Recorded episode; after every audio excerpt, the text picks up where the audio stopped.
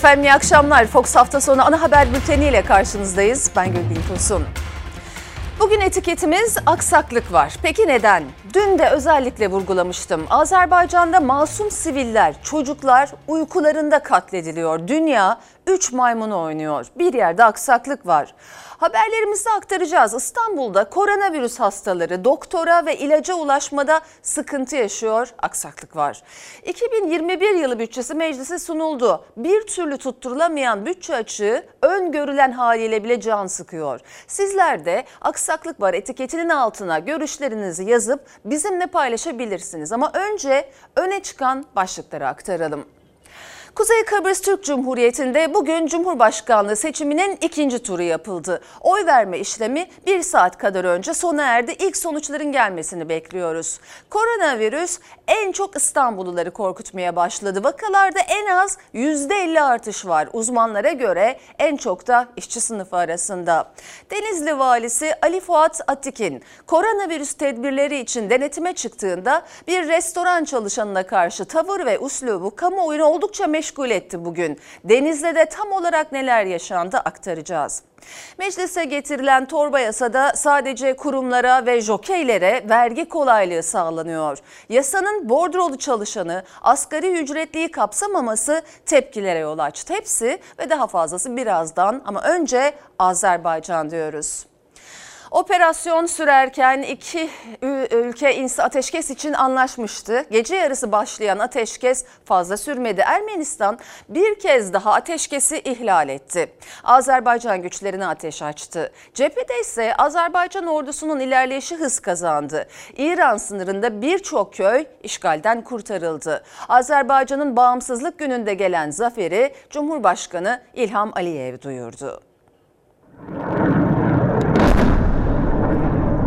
Karabağ'da ikinci kez insani ateşkeste anlaşıldı. Ermenistan dakikalar içinde ihlal etti. Azerbaycan'ın bağımsızlık gününde ordu Hudafer'ine ulaştı.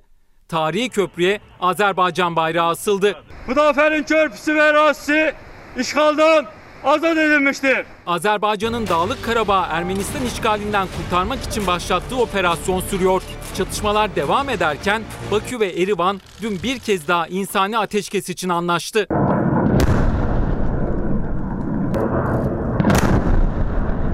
Ateşkes gece yarısı yürürlüğe girdi. Ancak yalnızca 2 dakika sürdü. Azerbaycan, Ermenistan ordusunun Cebrail kenti çevresine ve Araz Nehri boyunca kurtarılan köylere top ve havan ateşi açtığını açıkladı. Saldırıya anında karşılık verildiği belirtildi. Azerbaycan Savunma Bakanlığı Cebrail bölgesinde uçan Ermenistan'a ait Su-25 savaş uçağının düşürüldüğünü de duyurdu. Sivilleri hedef alarak insanlık suçu işleyen Ermenistan, Azerbaycan'a yeni bir füze saldırısı düzenledi. Hızı bölgesine fırlatılan balistik füze, Azerbaycan hava savunma sistemleri tarafından imha edildi. Ermenistan ordusu ise adeta dağılmış durumda. Bozguna uğrayan askerler cepheden kaçmaya başladı.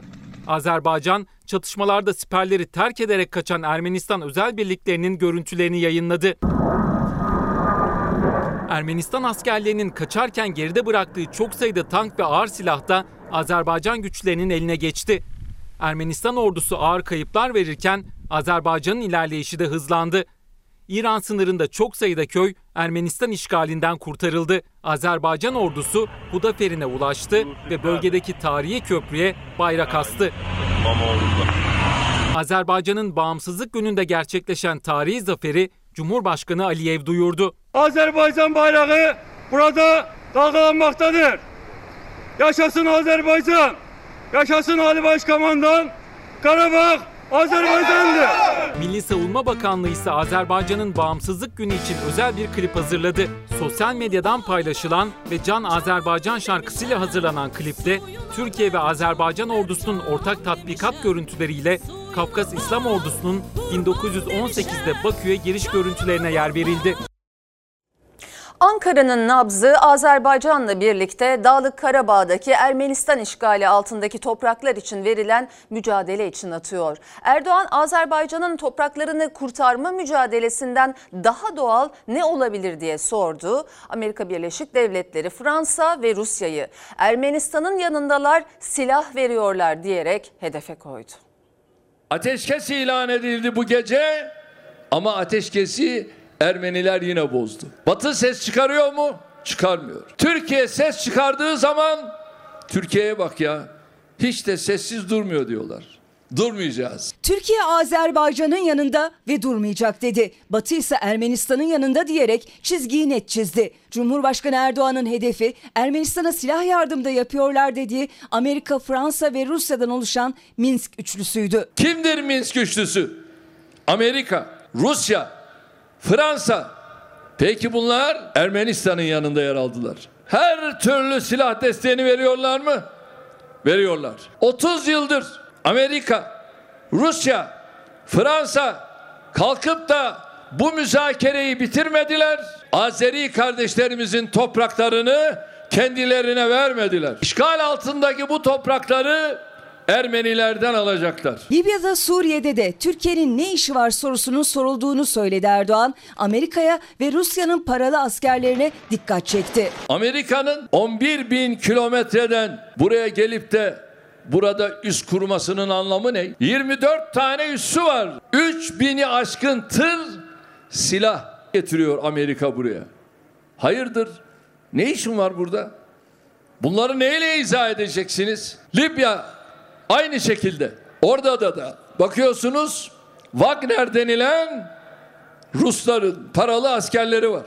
Cumhurbaşkanı Erdoğan Şırnak'taydı. İlk kongrelerinin ilk durağı olan adreste sadece dış politika mesajları yoktu konuşmalarında. Muhalefet erken seçim taleplerini gündeme getirirken Erdoğan o konuya hiç girmedi ama sandık ve demokrasi dışında meşruiyet alanı yoktur sözleri dikkat çekti. Sandık ve demokrasi dışında hiçbir meşruiyet alanı yoktur.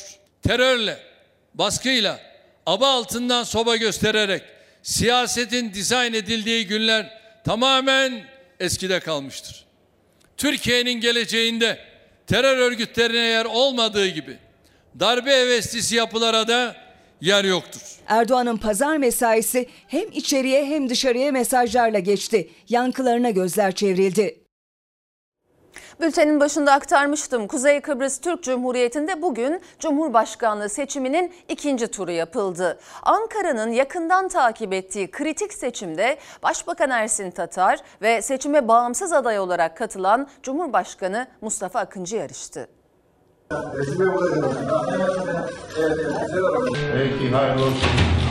Kuzey Kıbrıs Türk Cumhuriyeti kritik Cumhurbaşkanlığı seçiminin ikinci turu için sandık başındaydı bugün. Sabah saat 8'de başlayan oy verme işlemi 18'de sona erdi. 5 yıl görev yapacak Cumhurbaşkanı'nın belirlendiği seçimde ilk turda en yüksek oyu alan iki aday Başbakan Ersin Tatar'la Cumhurbaşkanı Mustafa Akıncı yarıştı. İlk turda %32,34 ile en yüksek oyu alan Tatar ve %29,84 oy oranıyla ikinci olan Akıncı hafta içi siyasi parti liderleriyle görüştü. İkinci tur için destek istedi. Yarın sabah inşallah yeni ve geleceğe umutla bakabilen bir Kuzey Kıbrıs Türk Cumhuriyeti'nde yeni bir cumhurbaşkanlığı ile dünyaya seslenelim ve sesimizi duyuralım diyorum. İlk turun üçüncüsü Cumhuriyetçi Türk Partisi Mustafa Akıncı'yı destekleme kararı aldı. Yeniden Doğuş Partisi ile Demokrat Parti ise Ersin Tatar'a destek vereceklerini açıkladı. Seçim öncesi Tatar hükümetinin koalisyon ortağı olan Halkın Partisi ise herhangi bir adayı destekleme yönünde karar almadı. Seçim sonuçlarının toplumumuza, adamıza ve bölgemize hayırlı olmasını diliyorum. Kıbrıs Türk halkı kritik seçim için sandığa giderken Covid-19 salgını nedeniyle yoğun önlemler alındı. Seçmenler sandık başına maskeyle gitti. Görevliler her seçmene eldiven dağıttı. Oylar bu şekilde kullanıldı. Oy verme işlemlerinin tamamlanması ve sandıkların kapanmasının ardından sayıma geçildi. Seçim sonuçlarının saat 20'de netleşmesi bekleniyor. Koronavirüs diyoruz şimdi. Vakalar artmaya devam ediyor. Hem dünyada hem Türkiye'de. Ama en çok da İstanbul'da arttı. Bir ayda %50 oranındaki artışın bir sebebi de uzmanlara göre işverenlerin yeterince önlem almaması. Türkiye'nin tekrar Wuhan'ı biçimine gelmiş olan İstanbul'dan herhangi bir şehirler arası kısıtlama olmaksızın herkesin kolayca giriş çıkışını serbest bırakacak olursanız bu hem İstanbul dışına hastalığın taşınmasını hem de taşınan hastalığın tekrar İstanbul'a geri dönmesini kolaylaştıracak bir yaklaşım olacaktır. İstanbul'da hayat yeniden başladı. Vakalar en az %50 arttı. Mega kent bir kez daha koronavirüsün Türkiye'deki merkezi haline geldi. Halk sağlığı uzmanı Profesör Doktor Kayıhan Pala'ya göre vakalar en çok işçi sınıfı arasında arttı. Çünkü devlet kısıtlamadı, patronlar önlem almadı. Sanayinin, ekonominin kalbi İstanbul'da salgında patlama yaşandı. Çalışma yaşamında çarklar dönsün yaklaşımıyla önlem alınmaksızın çok sayıda özellikle organize sanayi bölgelerinde çalışan e, işçilerde hastalığın görülme sıklığının arttığına ilişkin gözlemlerimiz var. Bunu siz de bu işçilerin genel olarak İstanbul'da yaşadığı mahallelerdeki hayat eve sığar uygulamasındaki kızarıklığın artmasıyla doğrudan görebilirsiniz. Bağcılar, Esenyurt, Ümraniye. Koronavirüs yoğunluk haritasında kıpkırmızı. Boşluk bulmak imkansız. Yani virüs tüm bu semtlerin sokaklarında kol geziyor. Her sokakta çok sayıda vaka var. Ancak sadece burada değil.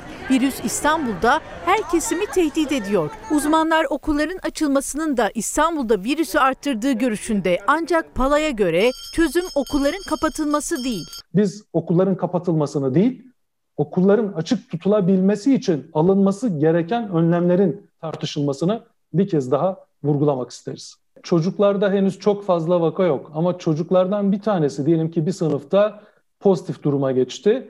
Onunla ilişki kuran özellikle orta yaş ve belli yaşın üstündeki vakalarda bir artış olduğuna ilişkin gözlemlerimiz var. Okullar için bu uyarı yapılırken Uşak'ta İl Hıfzı Sıha Kurulu toplandı ve köylerde ilk ve ortaokullarda 5 gün boyunca yüz yüze eğitime geçilmesi kararı alındı. Maske, mesafe, hijyen diye diretmenin bu süreci çözemediği ortada artık.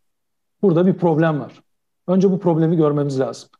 Bu problemin başında da Sağlık Bakanlığı'nın söylediklerinin artık bugün toplum tarafından güvenilir bulunmaması yatıyor.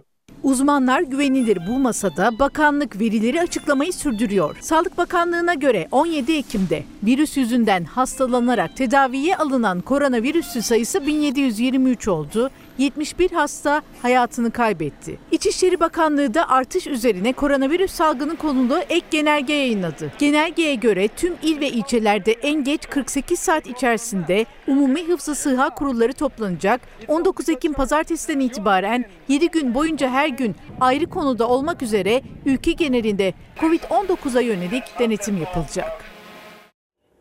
Etiketimiz aksaklık var demiştik. Çok farklı başlıklarda mesajlarınız geliyor. İki tanesine yer vereceğim. Esra Hanım demokraside, özgürlüklerde, sağlıkta, eğitimde, ekonomide, yargıda, çalışma yaşamında kronik aksaklık var. Herkes bunun farkında ama görmezlikten geliniyor. Bir diğeri de yine koronavirüsle ilgili. Yeni koronavirüs vaka sayısında endişe var. Sağlık Bakanlığı ve diğer mercilerin almış olduğu önlemlerde yetersiz. Yeterince olmayan ilgisizlik, şeffaflık yok, aksaklık var demiş bir izleyicimiz de. Devam edelim koronavirüsle. İstanbul Esenyurt'ta 70 yaşındaki kadına koronavirüs teşhisi kondu, evine gönderildi. Ancak iddiaya göre Sağlık Bakanlığı ilaç da filyasyon ekibi de göndermedi. 30 kişinin yaşadığı apartmanda herkes iç içe. Aile ise Sağlık Bakanlığı'ndan kimseye ulaşamamaktan şikayetçi. Sabaha kadar hep aynı ses böyle acı çekerek inliyor. Bir haftadır hani annem bu halde bir kez olsun sadece bir tane ilaç verilmiş hastaneye gidiyoruz hastaneden niye gelindi diyorlar bize. İlacı yok yani siz doktorsunuz biz anlamıyoruz bu işlerden. Gidin bakanlıktan gelecekler diyorlar. Son 12 saatte bu sefer ishal olmaya başladı. İlaç yok, bir şey yok. Bir haftadır ilaç için bekliyorlar ama kapılarını kimse çalmadı. 70 yaşındaki Fatim Erkan bir hafta önce Covid pozitif tanısı konularak evine gönderildi. Soğuk algınlık benzeri hafif belirtilerle evine gelen tansiyon, şeker hastası felçli kadını iddiaya göre bir haftadır ne arayan var ne soran. İlaç da yok. Üstelik 30 kişiyle iç içe her gün temas halinde. Devleti arıyorum. Tamam kaydınızı aldık. Arıyorum kaydınızı aldık. Kayıt kayıt nereye kadar? Bir haftada bir insan gelip buna bakmaz mı ya? Söylüyorum bak 30 kişi var. İç içe yaşıyoruz.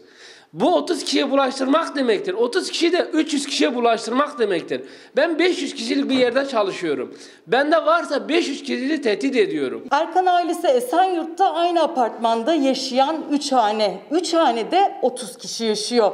Ve geçen hafta yani tam bir hafta önce babaanneleri, büyük anneleri, anneleri Fatıma Hanım hastalandı. Fatıma Erkan Covid pozitif tanısıyla eve gönderildi. 65 yaş üstündeki hastanın durumu gittikçe ağırlaştı. Ama iddiaya göre bir hafta boyunca bir kişi bile gelip durumunu kontrol etmedi. Aile sürekli Sağlık Bakanlığı ile iletişime geçmeye çalışıyor. Çünkü 30 kişinin 30'u da Fatım Erkan'la temas halinde. Aradığım numaralara bakın. Günlük hiç aramazsam 100 defa arıyorum. Bir haftanın içinde bir insan aramaz mı? Geri aramaz mı? Gelmez mi? Bu ölüme terk edilmiş değilse neyse nedir o zaman? Covid-19 hastası Fatıma Erkan'a 8 çocuk annesi gelini bakıyor. O da günden güne artan belirtilerle 3 daire arasında hem hasta bakıyor hem de çocuklara yemek yapıyor. Belirtileri olmasına rağmen onun içinde gelen giden yok. Mecbur banyo yaptırıyorum. Mecbur ona bakmak zorundayım. Ne yapacağım? Yapmadılar, yapmadılar. Bir haftadır test yapacaklar ama mümkünü yok. Hiç kimse gelmiyor, uğramıyor. Bende de ateş ara sıra çıkıyor. Yani baş ağrısı var bende. Mide bulantısı var. Ümit bende de var ama. Yani Gelip bir, da bir an önce test yapsın, bana da bir ilaç versin. Aynı ailenin hanelerinin kapıları tamamen açık. Zaten ortada geçiş için bir dağılı var. Aileler sürekli birbirlerine gidip geliyorlar.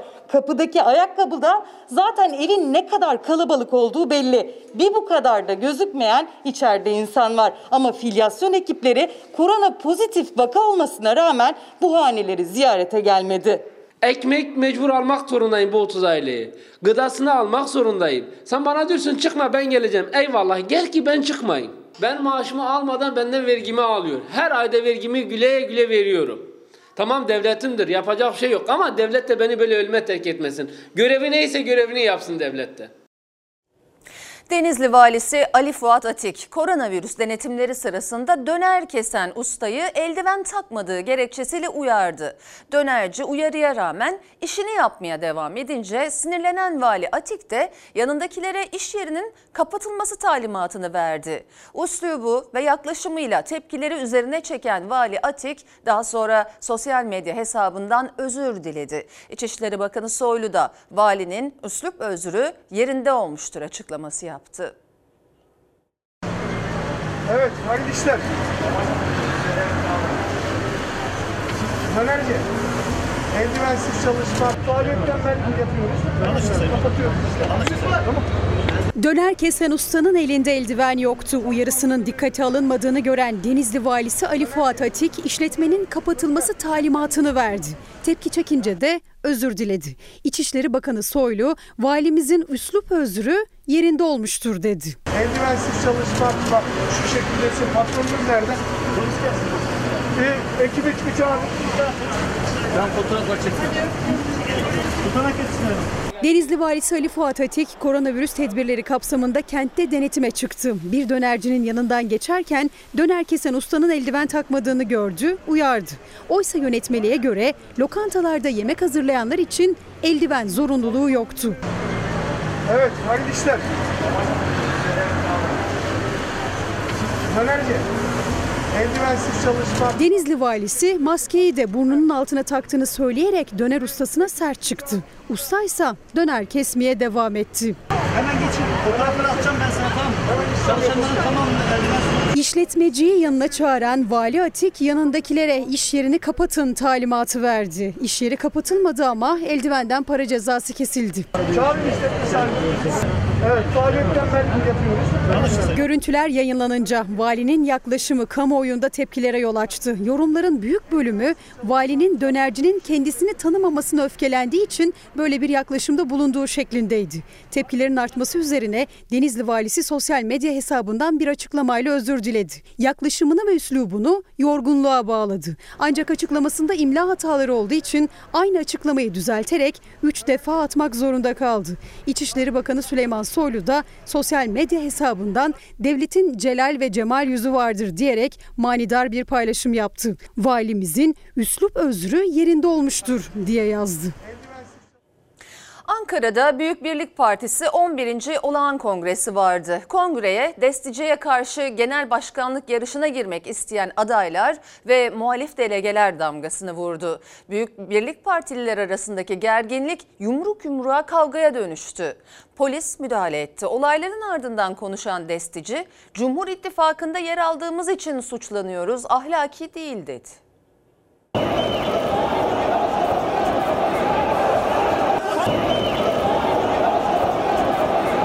Büyük Birlik Partisi kongresinde delegeler birbirinin boğazına yapıştı. Yumruklar havada uçuştu. Polis kavga eden partiler arasında kaldı. Güçlükle müdahale edebildi. Ankara Keçiören'de Ta Akgül Spor Salonu'nda yapıldı Büyük Birlik Partisi'nin 11. olan kongresi. Genel başkanlık yarışı tartışmaların gölgesinde başladı. Mustafa Destici'ye rakip olmak isteyenler ve onları destekleyen delegelerin iddiasına göre salona girmeleri de adaylıkları da engellenmek istendi. Haşim Yanar kardeşimiz genel başkan adayıdır fakat salona giremiyor. Daha kurultay başlamadan divanın nasıl yapılacağını zamanla Kongrenin daha ilk dakikalarında gerginlik arttı. Delege sayılarına ve divan seçimine de itirazları vardı. Açık oylama istediler ve gerilim bir anda kavgaya dönüştü.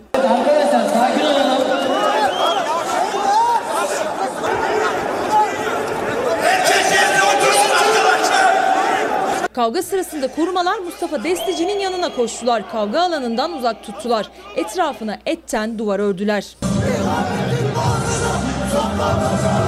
Bir başka iddiaya göre ise Muhsin Yazıcıoğlu'nun oğlu Furkan Yazıcıoğlu delege yapılmadı.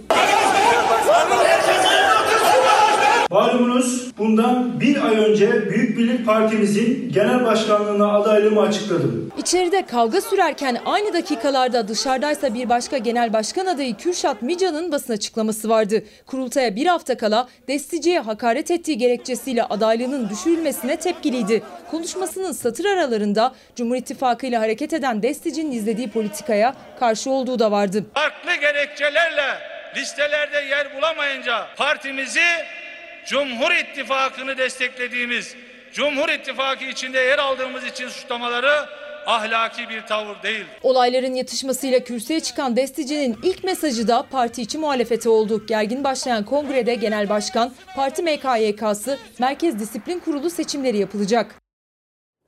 Siyasetin değişmez sıcak başlığı ekonomi. İktidarın ekonomi politikasını eleştiren bu kez Cumhur İttifakı'na dışarıdan destek veren Büyük Birlik Partisi oldu.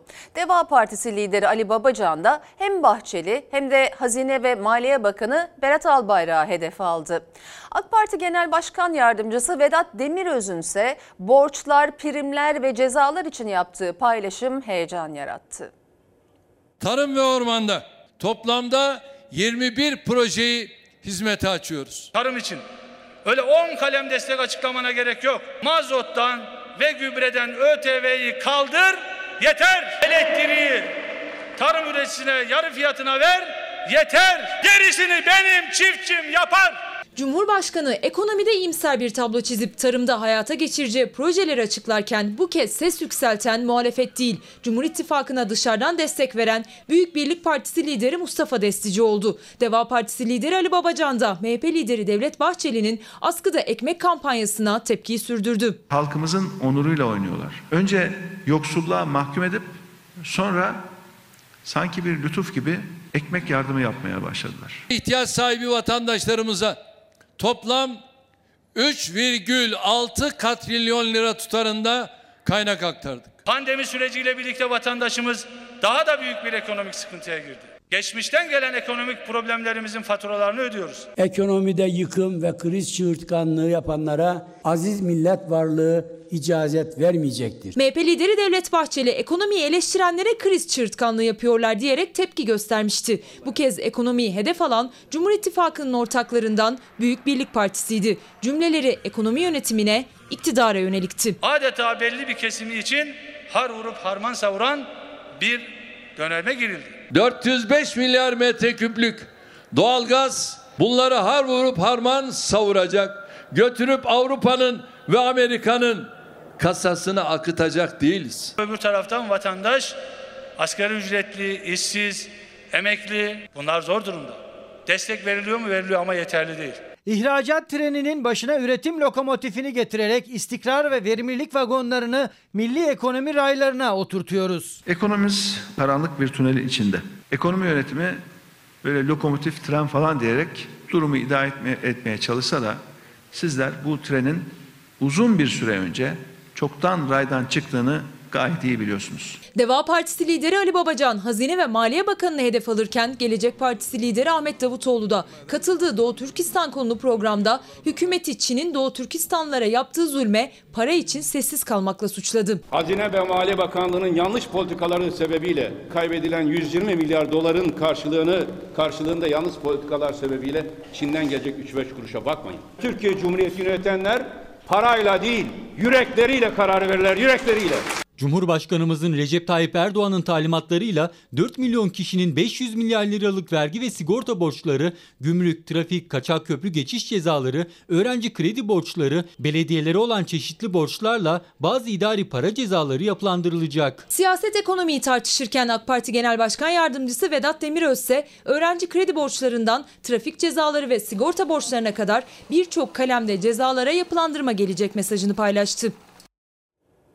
AK Parti'nin önerisiyle meclise gönderilen torba yasa kanunu teklifine sendikaların itirazı var. Tasarıdaki kısmi çalışma maddesi yasalaşırsa aynı iş yerinde uzun süreli çalışma ve dolayısıyla emekliliğe hak kazanma ancak hayal olacak.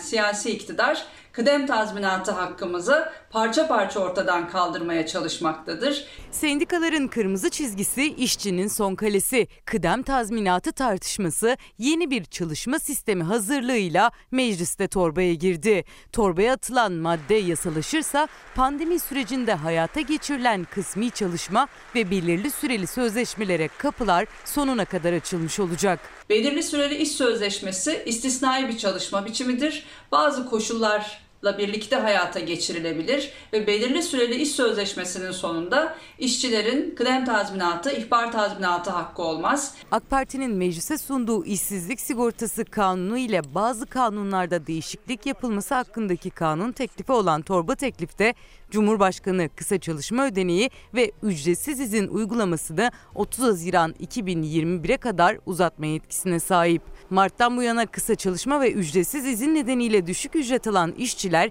gelecek yılın ortasına kadar aynı şekilde eksik veya düşük ücret almaya devam edecek. Bu yasal düzenleme bizlerle sendikalarla müzakere edilmeden meclise sunuldu. İşverenlere bol kepçe teşvikler ve destekler var. Çalışanlar açısından, işçiler açısından ise önemli hak kayıplarını gündeme getiriyor. Ama teklifte en çarpıcı madde kısmi çalışma. Yani belli süreli çalışmalar için şirketler sözleşme yapacak. Prim günü ve ücretler tam olmayacağı için işçinin emekliliği hayal olacak. Kısa süreli çalışacağı için de kıdem tazminatı da alamayacak. Kıdem tazminatını fona devretme girişimleri karşısında bütün gücüyle sendikalı sendikasız bütün işçi sınıfının gösterdiği direnç ve mücadeleyle şimdilik kıdem tazminatının fona devredilmesi girişimlerini rafa kaldırmış gibi görünen siyasi iktidar kıdem tazminatı hakkımızı parça parça ortadan kaldırmaya çalışmaktadır. Torba kanundaki teklife göre örneğin 25 yaşını doldurmayan veya 50 ve üzeri yaşta olan işçilerle hiçbir koşul olmadan belirli süreli iş sözleşmesi imzalanabilecek. Sözleşmenin toplam süresi 2 yılı aşamayacak. Belirlenen sürenin sonunda sözleşme kendiliğinden sona erdiği için işçinin kıdem tazminatı hakkı olmayacak. Genç işçi arkadaşlarımızın kıdem tazminatı hakkını ortadan kaldırmak istemektedir. 50 yaş üstü çalışanların, emekliliğe yaklaşanların ya da emekli olamayan EYT'li işçilerin çalışma koşullarını daha da güvencesiz hale getirecektir.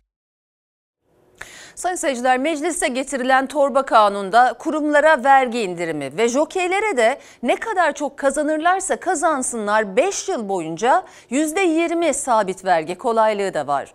Yüksek vergi dilimleri nedeniyle her ay eline farklı maaş geçen işçi sendikaları ve vergi uzmanı Ozan Bingöl neden işçiye, asgari ücretliye de jokeyler gibi vergi kolaylığı sağlanmıyor diye soruyor. Bir numaralı Sozopol 4 boy farkla lider. Yüreğimize su serpildi gerçekten. Jokeyler %20 vergi ödeyecekse ne güzel bütün vergi sistemi düzeldi diyebilir miyiz? Meclise getirilen torba kanundan çıktı. Kimi zaman bir koşuda yüz binler kazanan jokeyler 2025 yılına kadar 5 yıl daha sabit %20 vergi ödeyecek. Bodrolu çalışanlarla asgari ücretle geçinmeye çalışanlarsa %15'te başlayan yıl sonuna doğru en yüksek maaşlı için %40'a kadar artan vergi dilimleriyle maaş hesabı yapmaya devam edecek. Hatta işsizlerin işsizlik maaşından damga vergisi de kesilecek. Çözüm bulmamız gereken sorun işsizlik maaşından dahi damga vergisi alınan bir sistemdeki damga vergisinin çağ dışılığı. Sayın Cumhurbaşkanı 5 puanda ücret gelirlerinde e, indirime gidebilir. Neden gidilmiyor? Bu tercih meselesi. Çalışanın maaşı her ay sabit olsa da devlet gelir vergisini her ay arttırıyor. Çünkü aylık geliri değil yıllık geliri üzerinden vergi dilimi hesabı yapıyor. Örneğin 3 bin lira maaş alan biri 8 ay sonra ayda 24 bin lira kazanıyor gibi vergi dilimi %15'ten %20'ye çıkıyor. Bu yüzden sadece temel ihtiyaçları karşılamak için ödenen asgari ücretten bile vergi alınıyor. Asgari ücret tümüyle vergiden muaf olmalıdır. Brüt 2943 lira yani net asgari ücret alan bir işçi Ağustos'a kadar %15'lik vergi diliminde. Eylül'den sonra ise %20'lik vergi dilimine giriyor. Bir yılda toplam 1852 lira gelir vergisi ödüyor bir asgari ücretli. Asgari ücretli yılın başında ve yılın sonunda aldığı para 401 lira kaybı.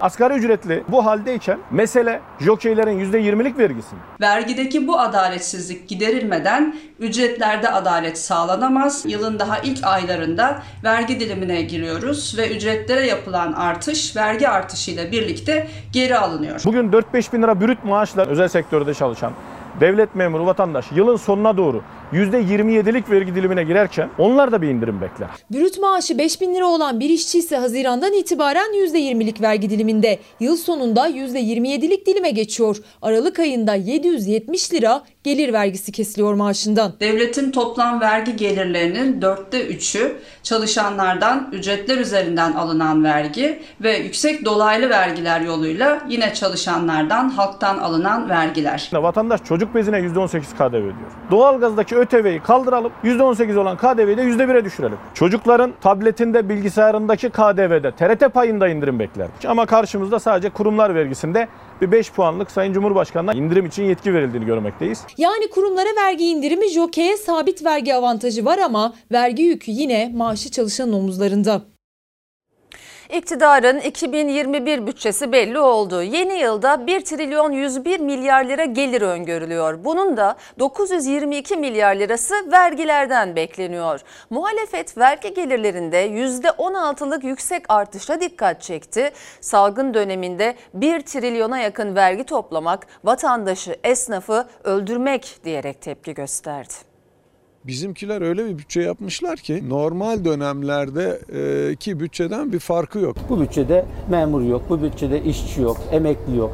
200 gündür e, iş yeri kapalı olan e, kıraathane esnafı yok, kafeciler yok, lokantacılar yok. 2021'de 922 milyar vergi gelirinin sadece 450 milyarını KDV ve ÖTV'den bekliyorsak sonuç ortada. Türkiye'nin 2021 bütçesi meclise sunuldu. Bütçenin gelir hanesine 1 trilyon 101 milyar, gider hanesine ise 1 trilyon 346 milyar lira yazıldı. Ekonomik kriz ve pandemi koşulları görmezden gelinmiş diyen muhalefet bütçe rakamlarının gerçekçi olmadığı görüşünde. Sanki ortamda bir ekonomik kriz yok, bir pandemi krizi söz konusu değilmiş gibi bütçe yapmışlar. Bütçenin en önemli gelir kalemini 922,7 milyar liralık tahminle vergiler oluşturuyor. Uzmanlarsa 2021 vergi rekortmenini şimdiden ilan etti. 2021 yılında toplanması hedeflenen vergi gelirleri 922.7 milyar. 2021 yılında da aslında gerçek vergi rekortmeni yine vatandaş olacak. Böyle bir ortamda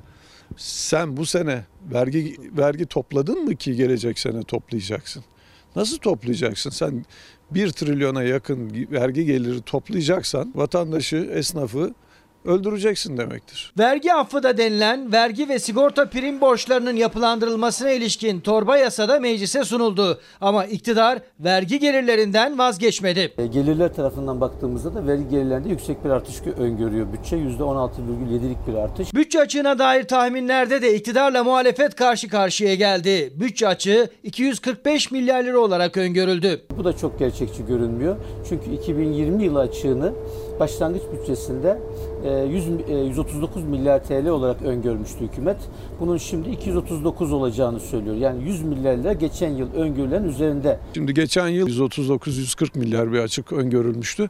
308'e çıkmıştı. Şimdi 245 milyar. Bu e, bana göre düşük çünkü vergi gelirlerini de çok yüksek tutmuşlar. O kadar vergi almamız mümkün değil. Bütçe maratonu başlamadan tartışması alevlendi. Bütçe rakamlarında görünmüyor ama meclisteki müzakerelere pandemi damgasını vuracak gibi görünüyor.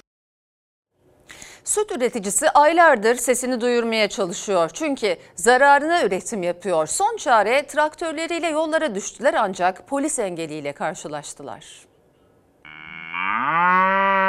Şu anda dışarıda e, terör ekiplerinden 8 tane e, memur talimat sonucu benimle günlerini geçiriyorlar. Yıllardır üretim yaparak batmaya devam ediyor Türk çiftçisi. Hem süt üretenler hem et üretenlerin bir feryadı var. Duyulmayan bir feryadı var. Önceden diyoruz ya bırakacağız bu işi diye tam bırakma noktasına geldik. Aylardır duyulmayan feryadını duyurabilmek için traktörüne binip yollara düştü üretici. Yetkililer sesini duysun diye kimi rotasını Ankara'ya çevirdi, kimi traktörüne pankart astı. Ancak her biri polis engeliyle karşılaştı. Sorunlarının çözümü için somut bir adım beklerken kesilen ceza makbuzlarıyla döndüler evlerine. Adana'sından e, Mersin'le, Antalya'sından Aydın'la bir sürü çiftçi yola çıktı. Bir sürü ceza kesilen çiftçiler oldu. Süt üreticisinin yemden mazota üretimde kullandığı tüm kalemler dolara endeksli. Döviz kuru yükseldikçe de zam üstüne zam görüyor.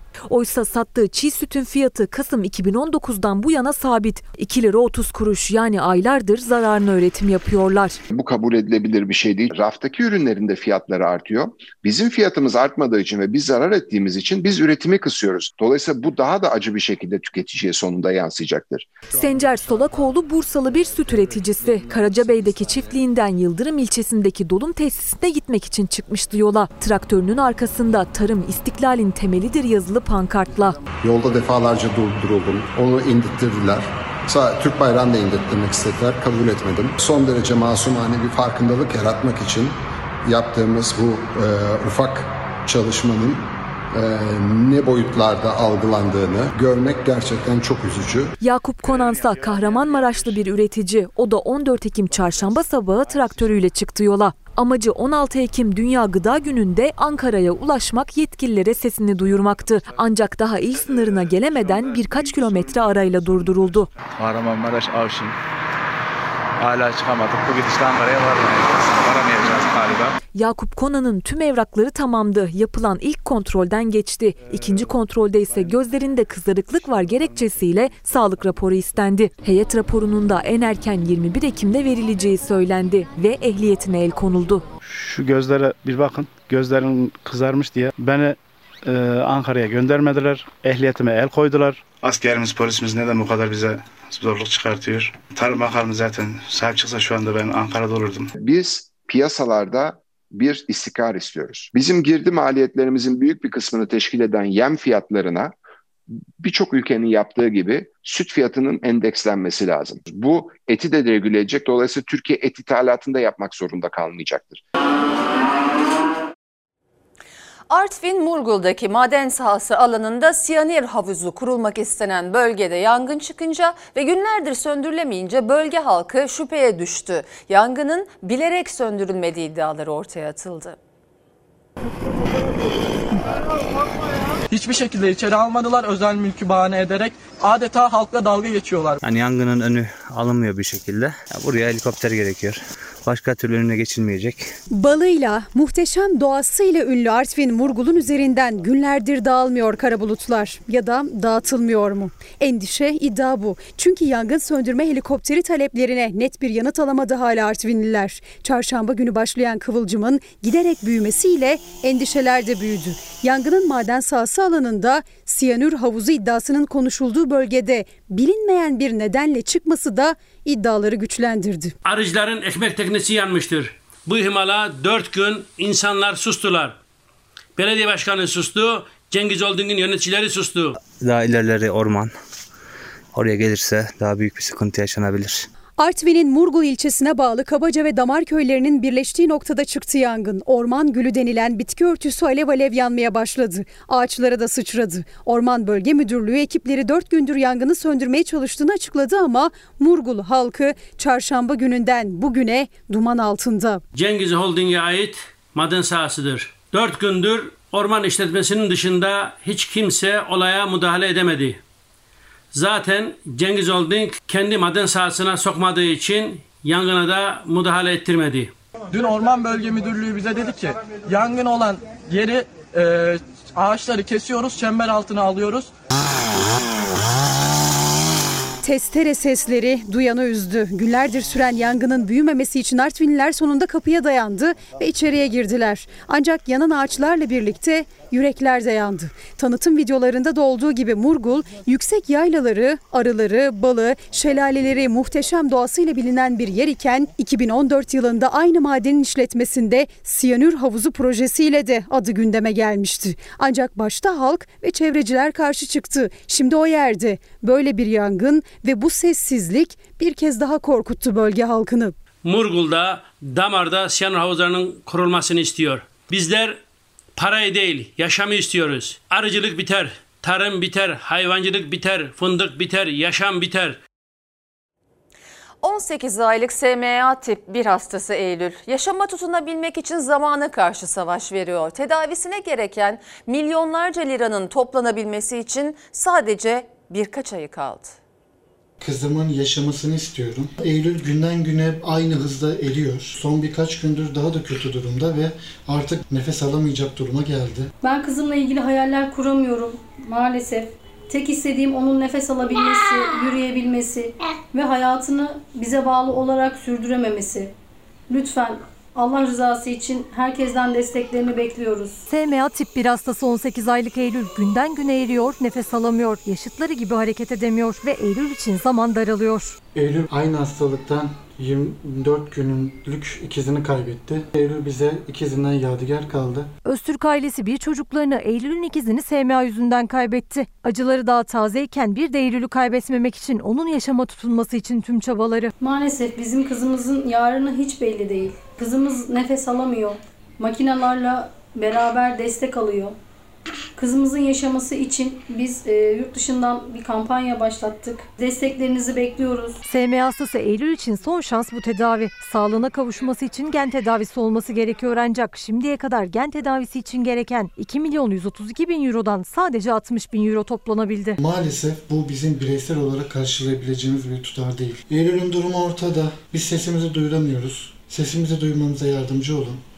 Lütfen bir bebeğin bir meleğin hayatı söz konusu. Biz Eylül'ün ikizini bu hastalıktan kaybettik. Eylül'ü de kaybetmek istemiyoruz. Anne Ebru baba Ozan Öztürk'ün çaresiz bekleyişi sürüyor. Eylül'ün tedavisi için 6 aydan kısa bir zaman toplanması gereken milyonlarca lira var. Aile bunun için bir yardım kampanyası başlattı ve destek çağrısında bulundu. Sizlere yalvarıyoruz. Bizlere destek olun. Eylül'e nefes olun. Eylül'ü hep beraber iyileştirelim lütfen. Öğrencilerin büyük bir çoğunluğu uzaktan eğitimde. Dijital becerileri gelişsin diye özel bir banka öncülüğünde Dijital Öğretmenler Projesi başlatıldı.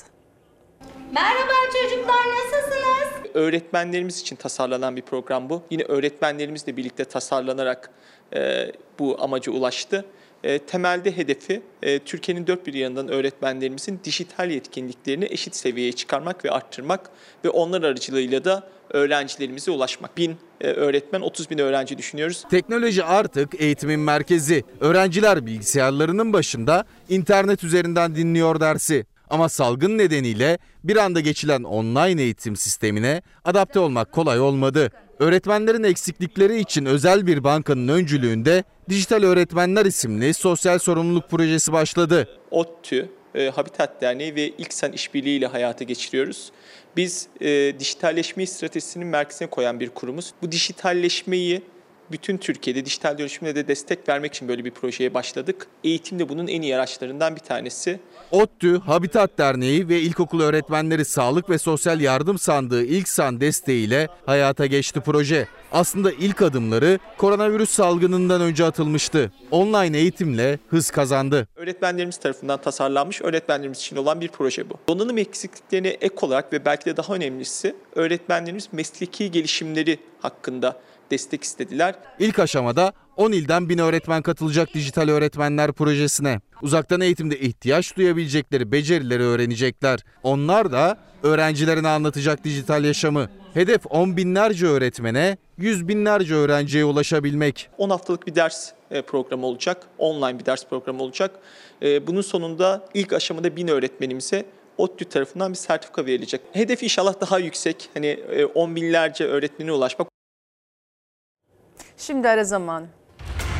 Sayın seyirciler bültenin sonunda bir son dakika gelişmesi var hemen aktaralım. Kuzey Kıbrıs Türk Cumhuriyeti'nde Cumhurbaşkanlığı seçiminin ikinci turu sonuçlandı. Resmi olmayan sonuca göre Başbakan Ersin Tatar oyların %51,74'ünü alarak Kuzey Kıbrıs Türk Cumhuriyeti'nin yeni Cumhurbaşkanı oldu.